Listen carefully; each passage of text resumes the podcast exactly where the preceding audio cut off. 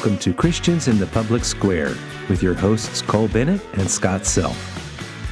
Welcome to another episode of the Speaker's Corner. We like to use these shorter episodes to make specific arguments in an audio essay format rather than the longer form discussions that most of our episodes use. If you've an idea for Speaker's Corner you'd like to pitch, please, by all means, reach out and let us know.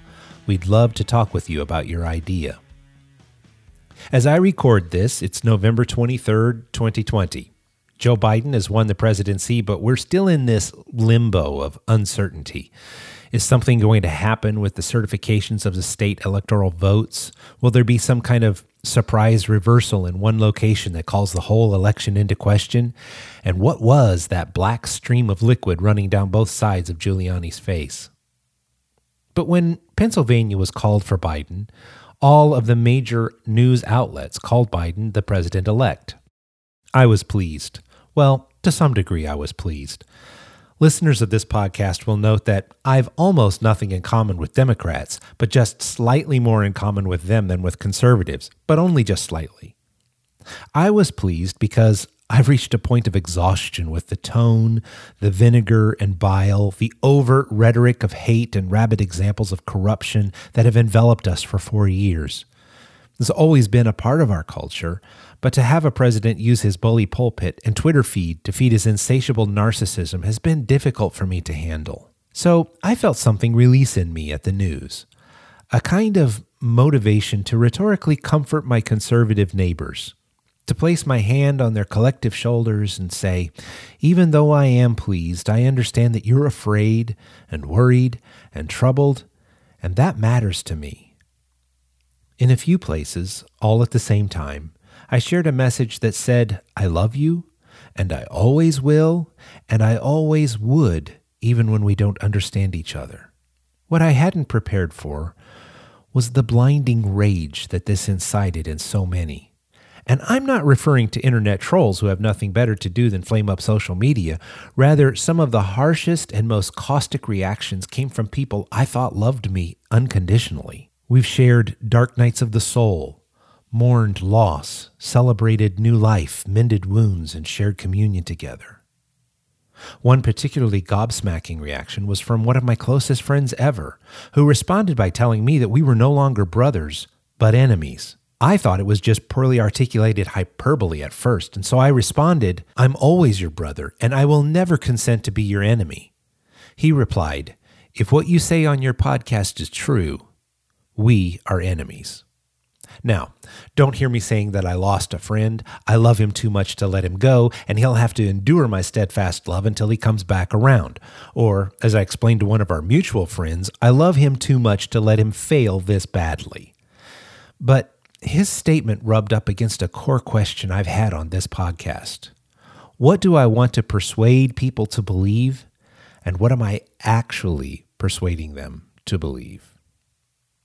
I've said a number of times on this podcast that I'm really not all that interested in persuading folks to be socialist libertarians.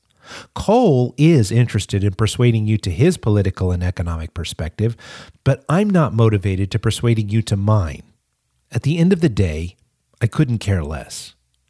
Our differences are merely a perfect stage to demonstrate something deeper, or, as Paul would say, a more excellent way.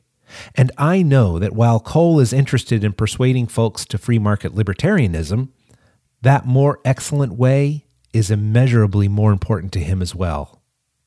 But there are three distinct interpretations of what Cole and I are doing. One is that we are arguing perspectives for the sake of figuring out how Christians should vote. That is what my new enemy is hearing. I have staked out a place in the public square where he believes Christians should not be, and so I am his enemy.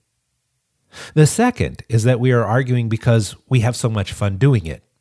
I get that interpretation. We do have so much fun doing it.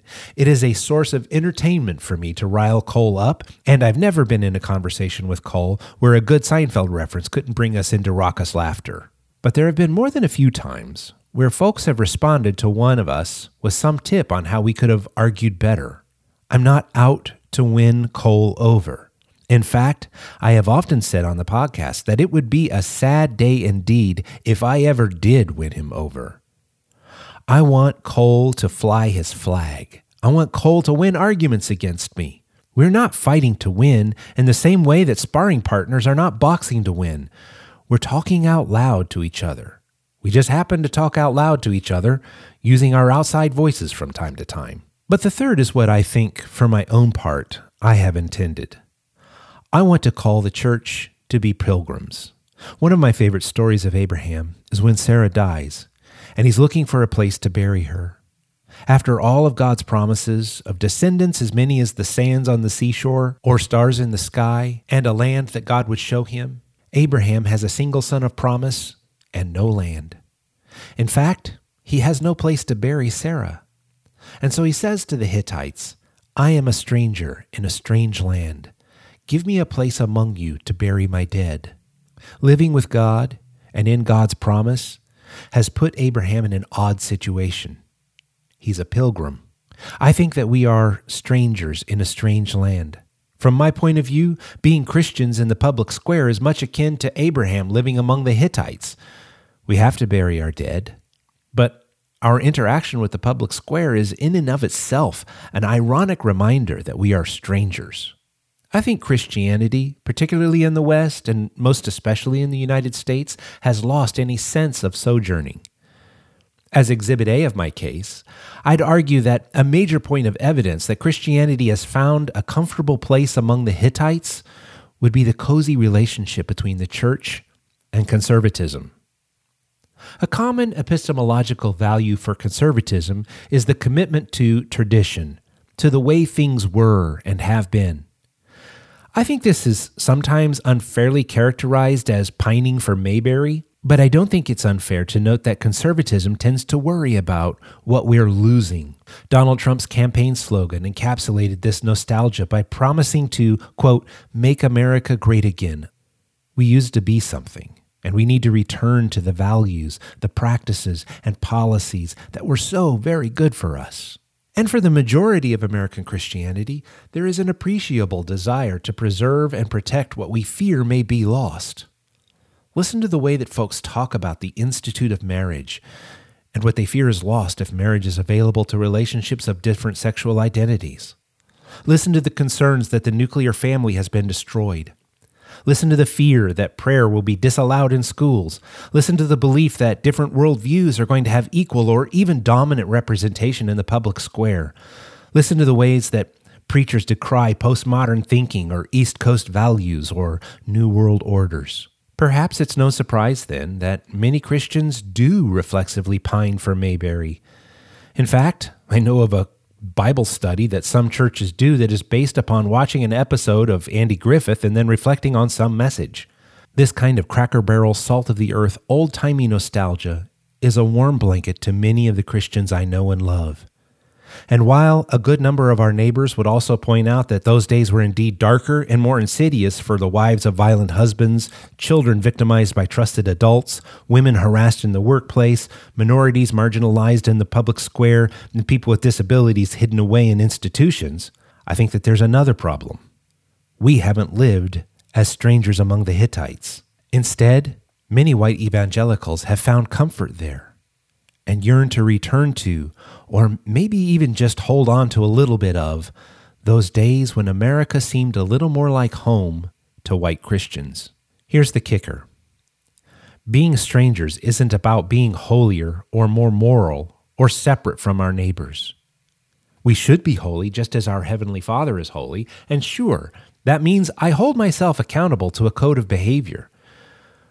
But do you want to know something that makes Christians really strangers in a strange land? It's when we choose to love our neighbors as ourselves. It's when we choose to abandon the associations that bring about enmity and division, and when we choose to embrace compassion, empathy, and mercy.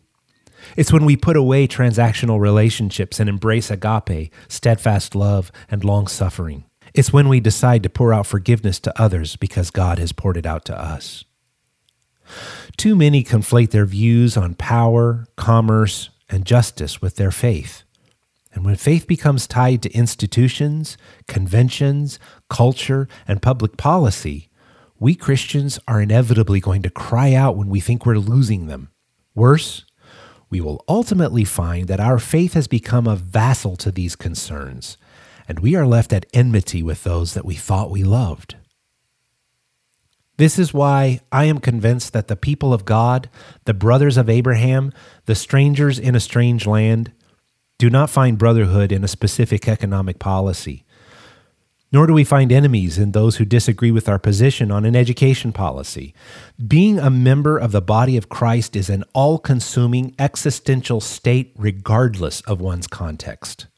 I am either a member of Christ's body and a brother to all who are also a part of his body, or I am a member of an organization that lives by the works of the flesh, which include enmity, strife, anger, dissent, and division. I am either a part of God's agape or I am part of an economic value system. I am either a part of the work of pouring ourselves out or I'm part of an effort to grasp what I fear I'm about to lose. It's one or the other. And I think it's time for Christians, especially those of us in the United States, to decide are we disciples or are we some grotesque homunculus of love and hate, unity and factions, brotherhood and war, church and state? Cole and I don't get along because we share stuff in common, even though sharing stuff in common makes it all the more fun. We get along because we both belong to Christ, who bears his fruit in us. The third tenet we rehearse every episode says it all. We are brothers first. Everything else are just details. We can argue about them, but we will no more allow them to separate us from the love we share in Christ than I'm willing to part with my own left hand. In fact, Cole is left handed and right aligned, and I need for him to stay left handed and right aligned. I need for him to remind me that this world is not our home, we're just a passing through.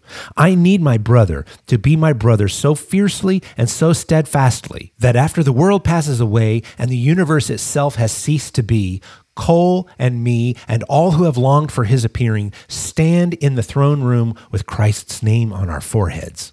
We're taking a hiatus from this podcast, partly because Cole and I are navigating the shifting responsibilities of our day jobs, partly because I think all of us could use some time to just breathe and stop talking about politics for a short while.